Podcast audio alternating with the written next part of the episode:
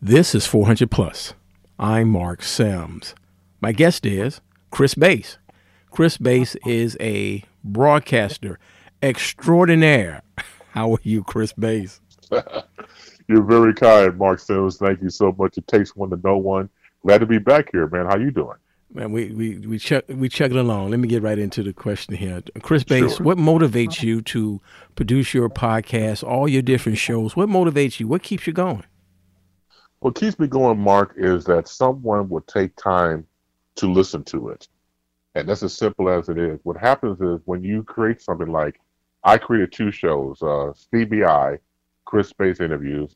So it pretty much is me and a one-on-one guest. I go back. I have more than one guest sometimes. Just have a, a long, unfiltered conversation for an hour, and then uh, my standard talk show, Baseline, is my standard. I've done that for years, and baseline pretty much is me covering the national, local news, and uh, sometimes some guests. So that's a two-hour program. But like anybody or anybody that creates something, you you want to create it and see what happens when you put out into the ether, and either people listen to it or not. And what keeps me motivated is my days from radio. I'm, I'm not I'm doing social media. Is the fact you want somebody to listen to you. Somebody will take time out out of their schedule and put you in there. That means a lot the the fact that they would take a time to say, you know what, I'm gonna listen to Mark Sims. I'm listen to 400 podcasts. I'm listen to all these different podcasts that's out there because you have become a part of their lives. And to me, I never take that for granted, and that's and that's my motivation. Yeah, that's cool. Like I said, I, I um, on this one's 400 plus is targeted for the African American community, that kind of stuff. But but I get discouraged because I feel like what I do is most African Americans don't really want. you know what I'm saying? so you get discouraged. Right. So what what do you tell the person who has a podcast, has shows like you on video shows, whatever, and they say, you know, ain't nobody li- listening. Why should I keep doing this?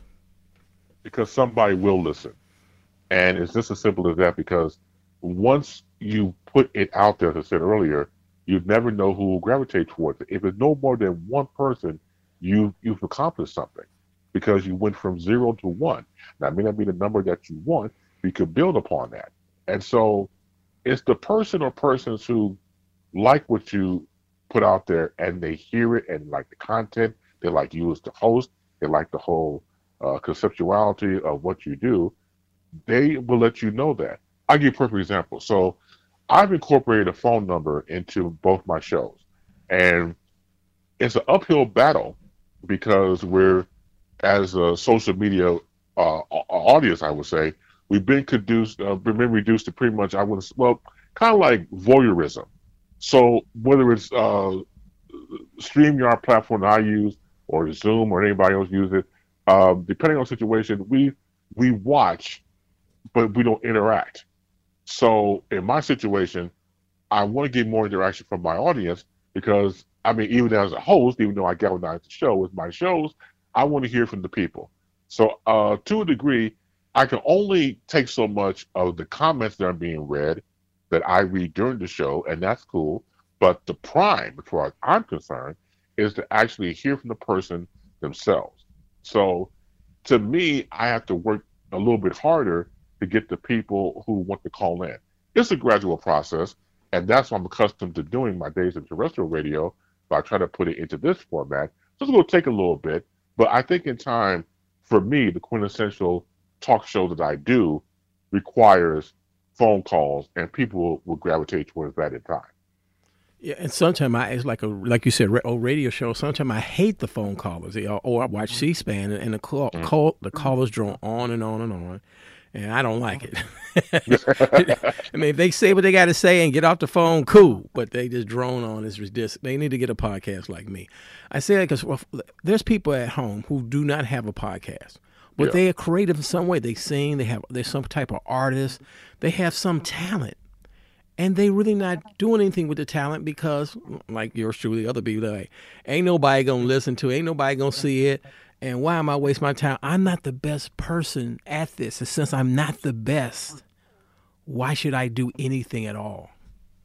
If that makes sense, Chris Bay. Well, it makes a lot of sense, Mark, because I've said that to myself many occasions. There's no point in me going on Ain't nobody go watch listen to me anyway. So why should I go on? And I questioned it for a long time, and I realized the answer was simple: because you have to go on. stupid.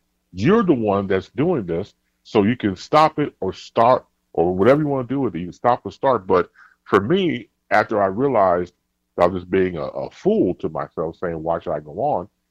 To me, it's very simple. I go on because hopefully, and people do listen to what I do.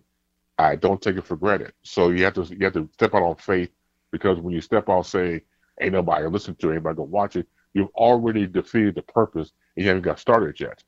So you have to wipe that mentality out your mind and go in a more positive direction. And once again, you put it out there, you just might surprise yourself. And there are people, whether they, uh, you know, broadcasters like Heroes Truly and you, Chris Bass, they, I mean, especially in the African American community, because I, my thing is that we're, we're like everybody else. We're so divided in certain ways where they say, like I've told you, um, we've had, I've had this lament on other shows we've done.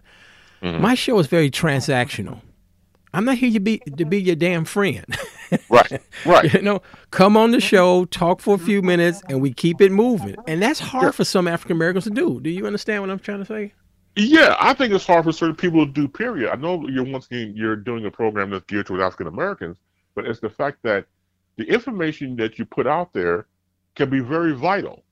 It can be very um, informative, and people can listen to that and dissect it and think. Like, for example, the shows I do, I just want people to think. When I'm doing baseline, for example, I want people to think. It's once again not brain surgery. We've always heard that throughout our industry.